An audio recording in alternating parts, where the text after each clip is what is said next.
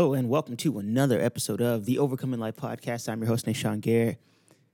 And this just so happens to be another video podcast. If you guys want to check this out, you can go over to I'm not gonna put it up on YouTube right now. I'm not messing with YouTube because they're censoring folk, and um, we're just we're not gonna go down that road with them um, because uh, of what they're doing to the American people, the censorship, the the lockdowns, the uh, the, the communistic way of living that we have entered into uh, in the last year or so has been um, a byproduct of the Babylonian captivity that we are in. And we're going to talk a little bit about, about that Babylonian captivity today when we learn about the territory of the kingdom of God. In our last episode, we were talking about the laws of the kingdom of God and what exactly are the laws of the kingdom of God and what comprises those laws. And so, um, and what it means essentially to have your heart uh, checked by having the law of God written on your heart, right? So, in a Christian nation, what you have is you have people uh, who have governed the the nation by the laws of God and have applied them in an external way. Uh, but the thing is, the external application of the law doesn't change the heart of people, right? Um, any law that's applied in the external way can't change your heart. It actually only um, well, it just stops your actions. And we can't really judge anybody unless they actually commit a crime, right? So look about you think you look at the Old Testament, or uh, you see the law there, and you see that well, the people could not legally judge somebody uh, by the law unless they had done something wrong. So, uh, murder, obviously, any type of violence, stealing, um, right, theft. Uh, those types of things could not be judged unless you actually did them. But where Jesus came, he said, actually, if you in your heart, if you hate somebody, then you're a murder. If you lust with your eye, then you have committed adultery, right? And so those are the things that um, if we we cannot judge according to the external, we have to judge according to the internal. And um, those things can only be done by the Spirit of God when He writes His laws upon your heart um, when He has opened your eyes to the understanding of the truth of, of who Christ is. And so, um, in the end, we found that the new covenant, the new covenant is the method by which God is actually bringing righteousness to the earth. And so, in this new covenant, and you guys have to understand the difference between the old covenant and the new covenant. The old covenant is based upon you and your promise to God if you do these things, you will be his people, he will be your God, you can have fellowship with, him, and that's good. That just does not work because there's no way that you and I can keep our promises to God because of the weakness of death, mortality, and the flesh. So you understand that we have been essentially limited in our love, affection, and our promise towards God because of the flesh right? And so that is the old covenant, but God is doing away with the old covenant. The old covenant has been done away with, and a new covenant has been ratified or established, has been stamped. Uh, the seal of approval is on it because of the blood of Jesus. And under the new covenant, uh, we have a new administration of the law, right? And under this new covenant, not only do we have a, a new administration of the law, but we um, it's no longer based upon you. That under the new covenant, the the word is that he will write his laws on your heart. The word is that he will make you his people and you and he will be your God. So the promise is based on someone who can actually do it, who is him.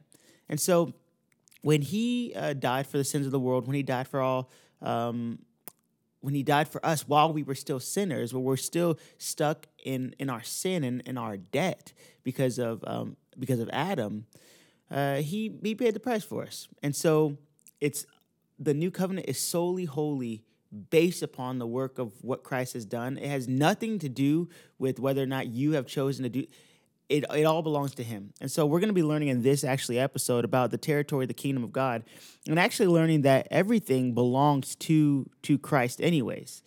Uh, because why? He is the creator of all things. In Colossians we read about uh, we read about Jesus and he says that uh, he is um, the image of the invisible God, the firstborn of all creation. For by him all things are made in heaven and on earth, visible and invisible, whether rulers or authorities or dominions or powers, all things were made by him and were made for him. And in him all things consist and hold together. So don't tell me that Christ isn't uh, the ruler of all things. Don't tell me that Christ isn't in control. Don't tell me that he's not Lord. But even though we do not see all things subject to him yet, we will see all things subject to him. As Ephesians chapter 1, verse 10 says, um, that in the dispensation, uh, in the dispensation of all things, uh, that he will, uh, dispensation of times, he will gather to himself, together to himself, all things in Christ. All things in Christ. Does all mean all? Or Does all mean some? I don't know. You can answer for yourself. And so this time we're talking about the territory of the kingdom of God. And um, again, if you guys don't know, um, there's an amazing, wonderful writer, um, teacher uh, who has an amazing website. It's called godskingdom.org. If you want to check out any of these books, this is what I'm studying off of. If you want to check out any of these books for free, go ahead and do that. I encourage you to do so because it will really correct uh, your understanding uh, and your just mentality and your mindset with regards to the scriptures um, how the Old and New Testament tie together, history, um, and just the spiritual revelation. It hits on all different levels spiritual, um, literal, and um, and all those other things. Oh, by the way, it is my anniversary today, so happy anniversary to uh, my wife. Shout out to Stephanie for holding me down for a whole year. Can I believe? Uh, no, I'm just messing with. I, she, she, she's amazing. It's just wonderful. Okay, so uh, it's been a, it's been a wonderful year seriously been a wonderful year. I had some wild dreams last night, guys. Um, I, I actually recant that. It, they weren't dreams. They were. I felt like it was actually the Holy Spirit talking to me, and um, He was actually bringing some downloads of, of lots of information um, last night and uh, not to get too sidetracked on it, and um, I probably won't get too deep into it. But uh, for those of you guys who um, have been fighting the good fight, and those of you guys who are the faithful and the the the remnant who have been pressing in to know and understand and learn, there is the time is opening. The the there is um, space for that connection, for that understanding, for that knowledge, for that information, wisdom that you've been seeking about um, and it's it's available to us. And so I just want to kind of share that and put that out there. I know it's a, a, little bit cryptic, and at some point in time, I will probably share um, what I experienced last night. But uh, for the most part, um, let me get on this teaching first, and then we'll we'll get on to the rest of that stuff. Um, everything, guys, is owned by God. I, I, I, you just have to understand and know that that in the beginning, God created the heavens and the earth, um, everything, and the active um, I forget exactly the Hebrew word for it, but the active portion, God's agent in doing that was Christ. He owns all things by the right of creation. And not only does he own it by the right of creation, but he also made purchase of it um, by his blood too. So he like doubly owns the the whole earth and the whole world, uh, you and I. And so all the land belongs to God. So when Israel uh, came out of Egypt, they were actually given portions and plots of land, um, but they were not given the sovereign title to the land. They were just given authority, guys. Any will that you have, any choice that you have, any land, any power that you feel like you have um, that belongs to you, it doesn't actually belong to you. Any authority, any power, any truth that you think belongs to you, um, it doesn't truly belong to you. It actually belongs to the Creator, who is God, um, Yahweh, Yahuwah, um, Yod Vav uh, it actually belongs to Him. And because it belongs to Him, you have to steward it well. And if we don't steward it well, then He can actually take it away from us. So your uh, your use and the use back in that day for the Israelites was it was limited. Their land was was limited, and their people's use of the land was limited too. It was not unconditional. You, they couldn't.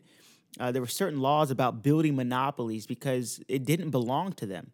Okay, uh, God actually claimed the right to bring judgment upon them and even evict them from his own land. And we see this in Leviticus uh, chapter 26, verse 33. So, Israel's right to own land, and I'm, I'm making an application to you right now just so that you understand that this is relevant um, also to you. Um, Israel's right to the land of Canaan was conditional upon their obedience, just like your rights are conditional upon your obedience too.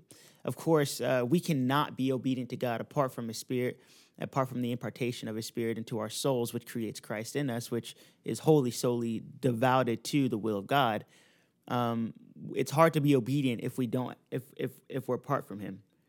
And so, um, with that being said, um, we're going to take a real quick break here and we'll get right back into it in just a bit. Um, so, anyways, uh, it's based upon your obedience, guys. It is based solely, wholly, and solely upon our obedience to God. And the the connection that I'm making with Israel is essentially that uh, you, um, if you are a believer, right, we are connected to Israel in the sense that um, you become. Um, you become an Israelite, you become a Judahite by nature of you submitting to the lordship of the king and uh, by you becoming a citizen of the kingdom through faith, right? Through the Passover experience, which is amazing. Um, but just as their, uh, their right to the land of Canaan, which is the promised land, uh, was conditional upon their obedience to the word of God, your um, your rights, your authority, whatever that you believe that you possess, is conditional upon. Um, yeah, it's conditional upon your obedience to God too. But of course, again, you can't experience that until you come to the Passover experience because people really truly don't have choice until they come into a born again experience because everyone is slaves to uh, to sin, right? So. Uh, if you are one of those people out there who maybe you don't believe in God, maybe you don't believe in Christ, maybe you don't believe in Jesus at all, and maybe you've never even read a Bible, but you've been struggling with depression, lust, um, uh, sexual sin, uh, uh, violent thoughts, uh, pain in your heart, whatever, uh, sickness, disease, whatever it might be, you know, maybe even generational curses in your past that you've seen, and you just say, hey, man, something's up, something's off. It don't feel right to me. Um, it's because uh, it's because there is um, you're a slave to sin and death. But Jesus has paid the price for you to no longer be a slave to sin, death, sick, sickness, disease, and evil thoughts. And so he has actually paid that price so that you can be free from that and actually have a choice to choose to do right.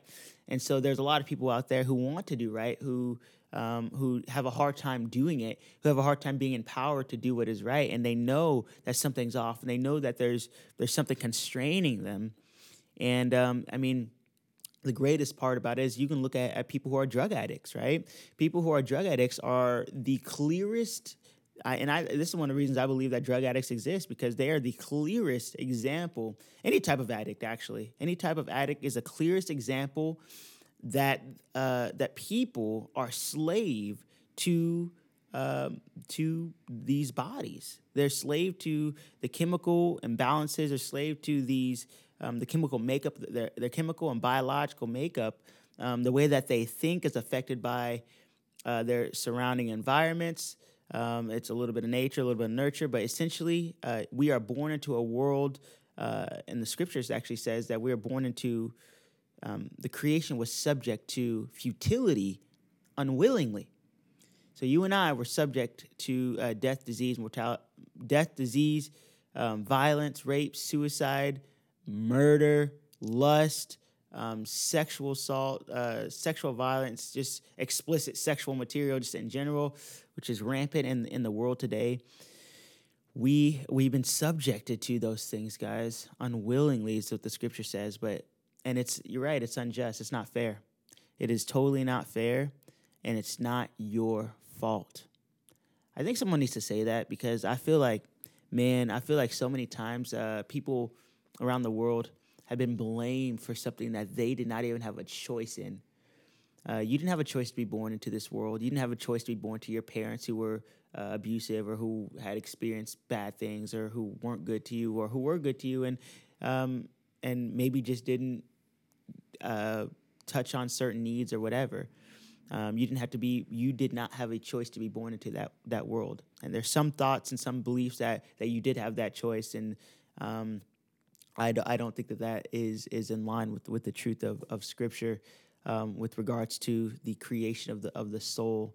Um, apart from our bodies, our soul doesn't doesn't actually doesn't actually exist, straight up. And so, Um, and that's a whole nother uh, topic. It's the philosophical assumption that, that talks about the immortality of the soul, which um, is not, um, which is actually comes from Greek.